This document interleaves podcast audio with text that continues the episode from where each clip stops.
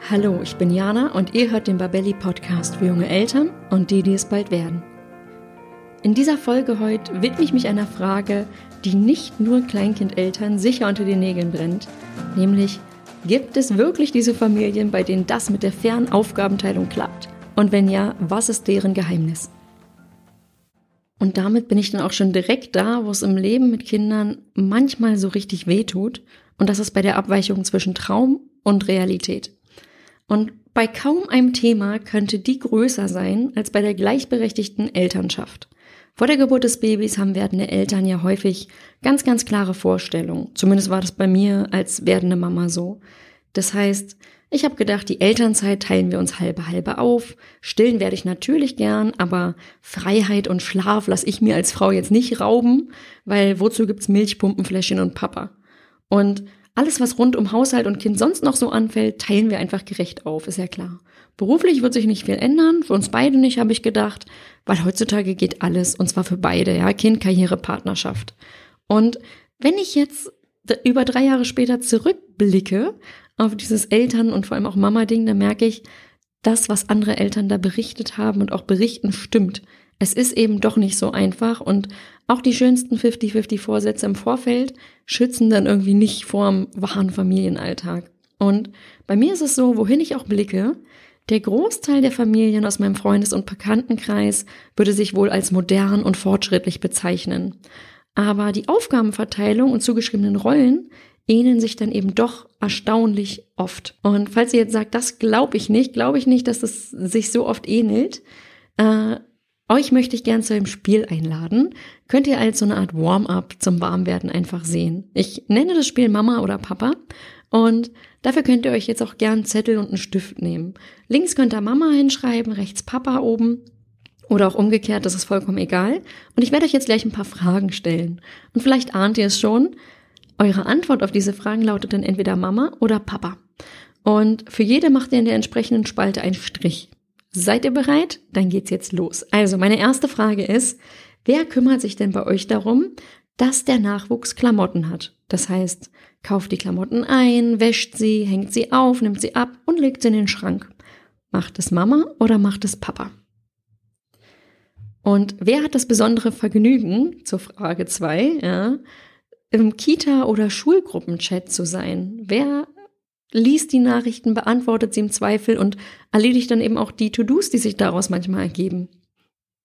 Nächstes Thema, da dreht sich um die Menüplanung, ja? Wer macht die Essensplanung? Wer schreibt die Einkaufsliste? Und wer managt bei euch die Termine in der Familie und erinnert im Zweifel auch mal daran? Dann auch sehr beliebt zu Weihnachten oder zum Geburtstag. Da häufen sich ja die Anfragen aus dem Familien- und Freundeskreis. Und wer bekommt die denn? Bekommt die Mama oder bekommt die Papa? Und wenn eure Kleinen mal krank sind, wen fordern sie dann ein? Mit wem möchten sie dann kuscheln oder wer kümmert sich dann? Wer bleibt zu Hause meistens? Wer geht dann mit den Kleinen auch zum Arzt oder hat es, ja, sitzt einfach häufiger bei Elternabenden und solchen Veranstaltungen? Wer ist bei euch mehr Stunden berufstätig? Also wer arbeitet mehr in Stunden gemessen? Und letzte Frage, wer sagt häufiger, ich kann mich aber nicht entspannen, wenn es hier so aussieht? So, jetzt habt ihr überall eure Striche gemacht und ja, ich lehne mich jetzt mal ganz, ganz weit aus dem Fenster. Ihr könnt ja mal kurz zählen, wo wie viele Striche gelandet sind bei Mama und Papa. Und ich lehne mich jetzt ganz, ganz weit aus dem Fenster zugegebenermaßen, weil ich behaupte, dass bei vielen von euch achtmal Mama und einmal Papa auf dem Zettel steht. Und ich gebe es an der Stelle übrigens zu, das war jetzt echt provokant von mir hier gerade, aber keine Sorge, das wird jetzt kein einseitiges Papa-Bashing. Vielmehr ist die Frage, Warum liegen denn all diese Dinge, die unter dem Etikett Familienarbeit laufen, noch so oft in Mamas Händen? Da läuft doch irgendwas schief, oder? Und genau diese Frage bin ich nachgegangen und habe mich mit vielen Eltern wieder unterhalten, ausgetauscht und habe euch drei typische Gründe für diese familiäre Ungleichverteilung mitgebracht. Und der erste liegt wohl darin, dass Papas Rolle ein bisschen die von einem ahnungslosen Assistenten ist. Es ist ein bisschen paradox. Wenn ich die Väter frage, wie sie das so sehen mit der Gleichberechtigung und Aufgabenverteilung in ihrer Familie, dann fallen ganz oft Sätze wie, wir sind echt nah dran an 50-50 und das obwohl ich Vollzeit arbeite oder ich bringe mich ganz viel mit ein, ich helfe, wo ich kann. Und ohne Frage verdient es auch Anerkennung. Vor allem wenn ich mir bewusst mache, dass den Vätern sehr oft die Vorbilder fehlen. Also die Männer, die sich ja jetzt dem Spagat aus Beruf und Familie stellen, das ist die erste Generation, die genau das tut. Und da wird einfach ein neuer Weg beschritten. Und klar ist auch, dabei kann nicht alles perfekt laufen. Und wenn diese Väter dann über ihr Engagement reden, dann schwingt da auch gern mal ein bisschen Stolz mit. Uns Müttern geht's da ein bisschen anders. Wir überhören dann nämlich gern mal so Sätze wie ich bringe mich mit ein, weil wir fühlen uns ganz, ganz häufig dauergehetzt. Während Papa mit solchen Aussagen so ein bisschen vermittelt, ich bin die Assistenz meiner Partnerin und wenn was ist, wird sie schon sagen, wo sie irgendwie Hilfe braucht. Ich glaube, das erklärt übrigens auch, warum der Satz, du hättest doch nur was sagen müssen, bei Müttern so unglaublich unbeliebt ist, weil bis der fällt, müssen wir bereits weinend dem Nervenzusammenbruch nah an irgendeinem wichtigen Tag in der Küche stehen und uns erfolglos bei irgendwas abmühen. Und wir haben dann dieses Gefühl, eine Totalversagerin zu sein und dass irgendwie die investierte Mühe und auch die Zeit, dass das einfach nicht gereicht hat. Und dann kommt, ach, hätten wir doch nur eher was gesagt vom Papa. Der sagt dann, ist doch kein Problem, fällt mir ganz leicht. Und äh, warum hast du das nicht früher gesagt? Und wir Mütter hören dann, ey, deinen hysterischen Ausbruch hätte jetzt echt keiner gebraucht. Und es fällt uns dann manchmal schwer zu sehen, dass dahinter von den Papas ja gar keine böse Absicht häufig steckt. Dass es eher eine Mischung aus Überforderung ist und auch dem fehlenden Wissen, was bei uns da gerade los ist und bis dahin, bis zu diesem Zeitpunkt auch los war. Denn jemand, der nie verantwortlich war oder auch nicht ist für all diese To-Dos rund ums Familienleben, der sieht die viele und vor allem auch nie endende Arbeit nicht. Zumal diese Arbeit ja auch ganz, ganz oft, bevor es eine konkrete Handlung wird, nur im Kopf stattfindet. Und das ist eben ganz, ganz schwierig. Da passiert es auch leicht, dass Männer ihren Anteil einfach überschätzen in der Familienarbeit. Und hinzu kommt auch, jemand, der es von uns gewohnt ist, Aufgaben zugewiesen zu bekommen, der wird nicht von sich aus tätig. Wer weiß auch, ob uns das genauso recht wäre. Ich glaube, wir Frauen haben oftmals nämlich auch ganz, ganz genaue Vorstellungen, wie was zu laufen hat. Und ich glaube, die männlichen Hörer unter euch könnten mir jetzt bestimmt auf Anhieb eine Geschichte erzählen, wie sie mal versucht haben, ihre Partnerin zu entlasten oder auch ihren Gefallen tun wollten, was dann aber böse nach hinten losging, weil es dann so eben nicht richtig war. Und ich hatte da mal im Bekanntenkreis einfach eine Mama, die meinte, oh, ich kann meinen Mann echt nicht losschicken zum Einkaufen. Und ich meinte, warum, was ist los? Und sie meinte, naja, also er war jetzt neulich wieder los und er hat dann einfach nicht die Joghurtmarke, sondern die andere Joghurtmarke mitgebracht und die mag sie nun gar nicht. Und ähm, ich glaube, ihr wisst, worauf ich damit hinaus will, nämlich wenn wir da sehr, sehr genaue Vorstellungen haben, ist es dann natürlich auch sehr, sehr schwer, den gerecht zu werden. Ähm, ja, aber darauf gehe ich später auch nochmal ein. Und das ist aber auf jeden Fall sicher auch ein Grund, warum sich mancher Mann sagt, ich warte lieber und übernehme nur das, was auch übernommen werden soll. Also wie ein Assistent es eben auch macht. Ich würde euch jetzt total gern sagen, die Problemlösung liegt ja auf der Hand. Mama macht eine Ansage und sagt hier, Familienkonferenz unter dem Motto Eigenverantwortung stärken, ab jetzt bitte selbst handeln und macht von nun an nur noch das, wofür sie sich eben selber zuständig fühlt oder was ihr wichtig ist. Es wird nur leider nicht klappen. Weil das ganze Ausmaß der Tragödie ist ja, viele Mamas fühlen sich für alles zuständig, denen ist alles wichtig. Vielleicht liegt es auch daran, dass uns einfach jede familiäre Verfehlung angelastet wird und wir dann ganz anderen Druck irgendwie ausgesetzt sind. Und Aufgaben nicht einfach, nicht einfach nur zu delegieren, sondern wirklich komplett abzugeben, ist super schwierig, ja? Weil wenn wir die Verantwortung abgeben, dann müssen wir auch vertrauen. Und dann haben wir gar keine Kontrolle mehr über den Fortgang und auch über das Ergebnis.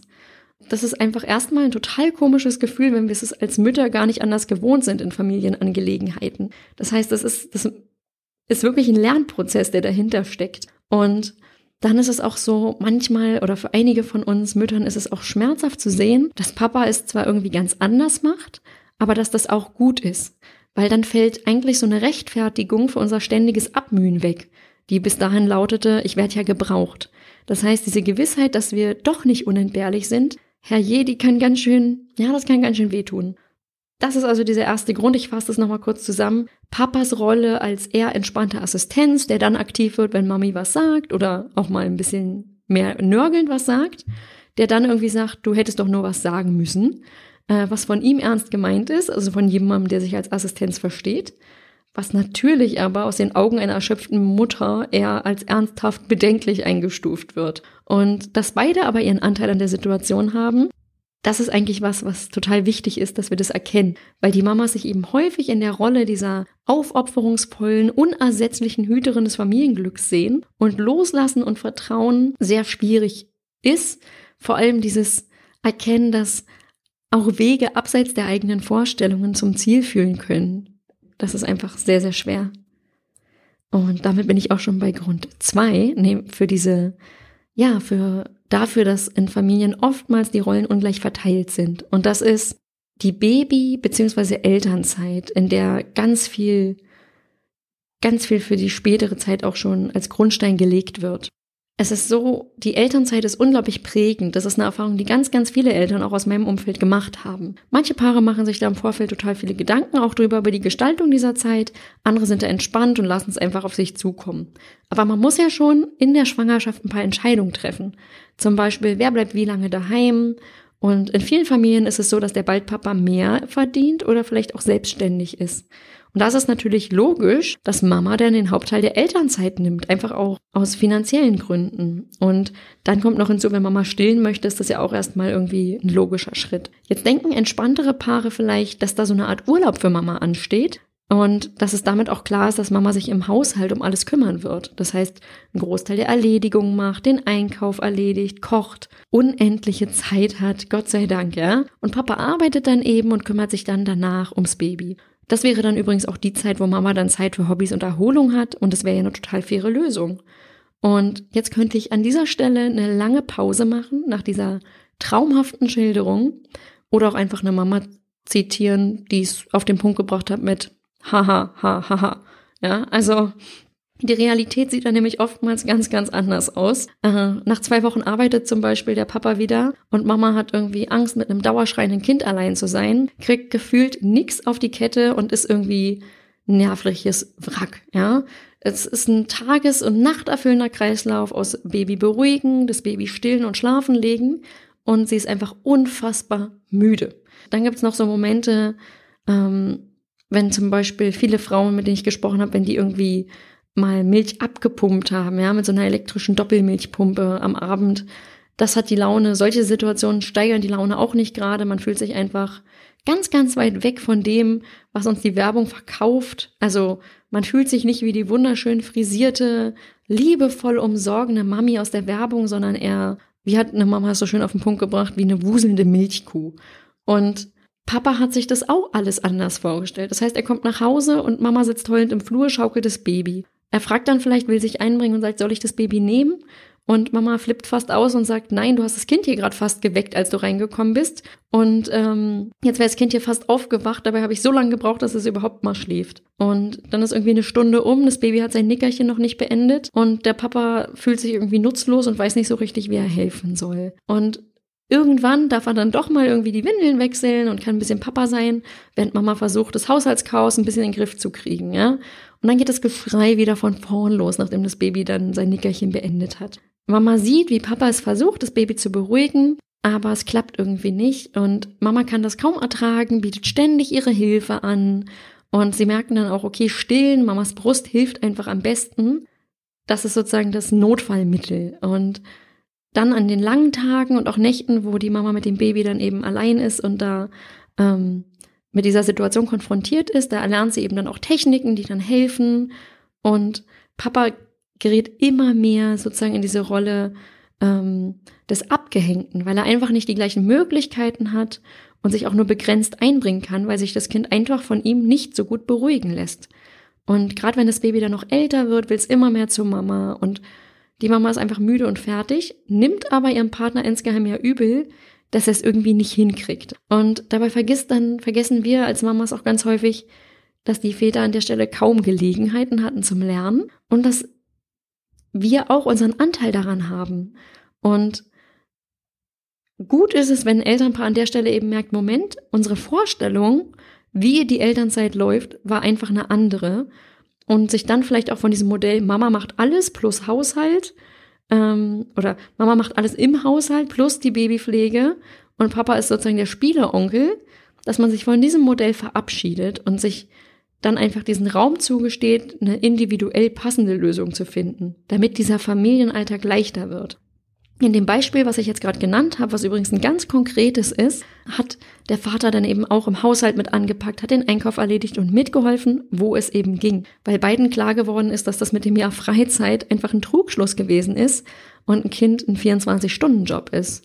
Ein sehr kräftezehrender, ja, mal so nebenbei bemerkt. Ähm, jetzt ist es aber nicht immer so, dass die Paare so im Kontakt miteinander sind und über Probleme reden oder beide Seiten auch bemerken, hey, hier stimmt was nicht. Und Manchmal ist es ja auch so, dass die Herausforderungen auch erst später nach der Elternzeit kommen. Zum Beispiel mit dem Wiedereinstieg in den Job. Ähm, und die Rollen sind da dann aber schon total klar definiert aus der entspannteren Babyzeit heraus. Und es ist einfach so, in der Elternzeit wird ein Grundstein gelegt und manchen Paaren gelingt es nicht, immer wieder zu hinterfragen, ob Lösungen, die man sich mal vorgestellt hat, wie in dem Beispiel gerade, oder auch in der Vergangenheit schon gelebte Dinge, ob das noch funktioniert. Das ist ja, Familie verändert sich ja ständig, ist ja alles immer im Prozess und im Fluss. Und da kann es dann manchmal sein, wenn man da irgendwie verpasst, damit ins Gespräch zu kommen und hinzugucken, dass man mal schon wieder seit einem Jahr arbeitet, die Familienarbeit aber immer noch so aufgeteilt ist, als wäre sie in der Elternzeit mit einem relativ entspannten Baby. Das heißt, ich fasse jetzt auch hier nochmal den zweiten Grund für ungleiche Aufgabenverteilung in der Familie zusammen. Das ist einfach die Elternzeit, die den Grundstein legt, und zwar nicht nur für positive Dinge. Denn hier werden Rollen definiert und zum Teil auch zementiert. Und es ist einfach jede Menge Arbeit, da als Paar immer wieder in Kontakt zu kommen und auch zu bleiben. Und manchmal ist es auf den ersten Blick auch einfacher, alles so zu lassen, wie es eben gerade ist. Und jetzt bin ich damit auch schon beim dritten Grund angekommen, warum Familienarbeit oftmals noch sehr einseitig verteilt ist. Und das ist unsere Anspruchshaltung. Das heißt, Erschöpfung und Überlastung beginnen dort, wo unsere Ansprüche nie enden. Wir wollen tolle Kinder, wir wollen gut aussehen, eine erfüllte Partnerschaft, ein vorzeigbares Zuhause, einen angesehenen Job, vielleicht sogar eine Karriere und auch noch Zeit für Selbstverwirklichung. Das Problem ist nur, das passt alles sehr, sehr schlecht in 24 Stunden. Wir wollen es aber unbedingt und probieren es deswegen trotzdem. Und der Preis ist dafür entweder ein Gefühl des Scheiterns, das erkennt man dann häufig an so Sätzen wie, ach, ich wünschte, der Tag hätte irgendwie zehn Stunden mehr, damit ich das alles reingepresst bekomme. Oder Erschöpfung. Und ja, klar, es gibt irgendwie Menschen, oder ich sollte vielleicht besser sagen Frauen, äh, bei denen das alles doch irgendwie geht und zu funktionieren scheint. Allerdings habe ich die ja bisher nur auf Instagram getroffen.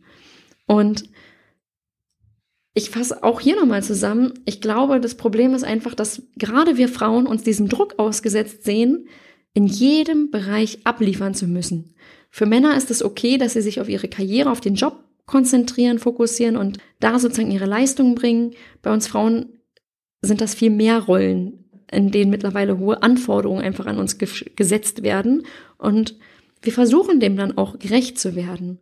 Allerdings ist der Weg in die Erschöpfung unter diesen sehr überhöhten Ansprüchen einfach geradezu vorprogrammiert. Jetzt ist ja die Frage, wie kommen wir eigentlich aus solchen festgefahrenen Rollen raus? Und da habe ich auch wieder auch im Austausch mit anderen Eltern ein paar Denkanstöße für euch gesammelt, ja?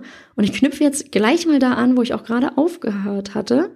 Und das ist, wie es auch äh, eine Freundin neulich echt wunderbar beschrieben hat, Kinder-Yoga ist ja eine eigene Entscheidung. Und so ein bisschen ist das auch so bei Themen wie Aufräumen. Wir haben bei solchen Dingen mehr in der Hand, als wir es im Alltagsstress manchmal glauben. Also ich als Mama könnte zum Beispiel mich auch entscheiden, weniger aufzuräumen. Die Konsequenz daraus ist dann, dass es unordentlich ist.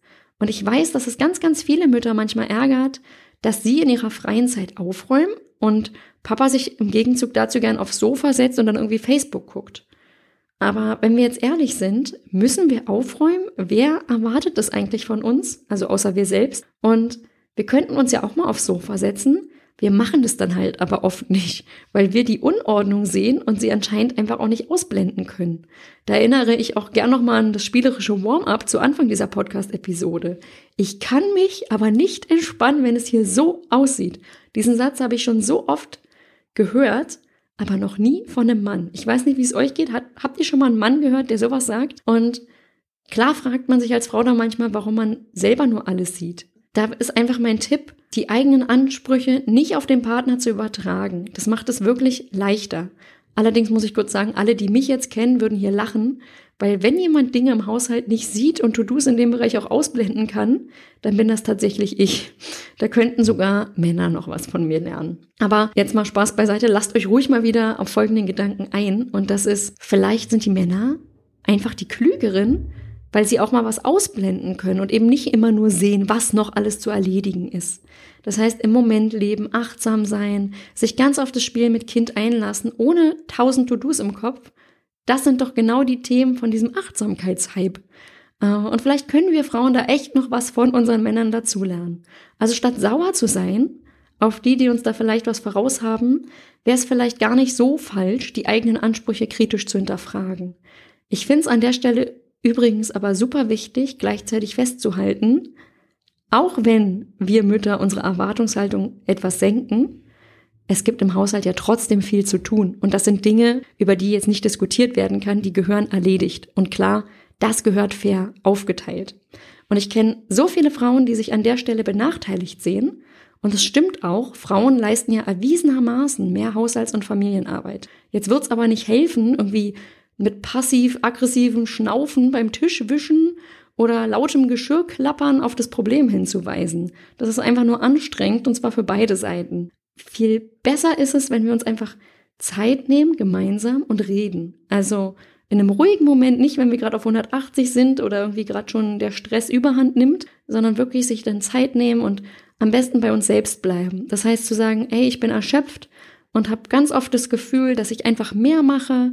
Wie können wir da zusammen denn was dran ändern? Ja, es da bin ich mir ziemlich sicher, hilft viel mehr als nörgeln und es am Ende dann doch wieder selbst machen. Und da hat mir übrigens auch eine Mama verraten, was ihr sehr hilft.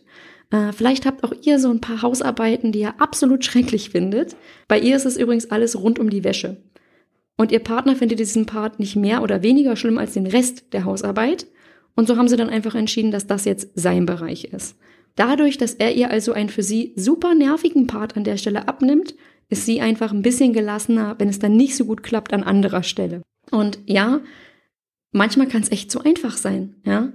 Und ähm, eine andere Mama meinte übrigens, das finde ich ist auch ein super Tipp gewesen, dass sie ihrem Partner dabei hilft, dass er überhaupt erstmal sieht, was alles anfällt. Und das macht sie, indem dass sie ein Trello-Board mit allen Aufgaben anlegt und mit ihm teilt. Und so sieht er erstmal überhaupt, was da alles drin steht. Und ich habe euch auch in die Show Notes ähm, den Link zu diesem nützlichen Tool übrigens hinterlegt, falls das, falls ihr das auch mal ausprobieren wollt. Also statt weiter genervt zu sein, dass da irgendwas nicht gesehen wird, versucht mitzuhelfen, dass sich das einfach ändert.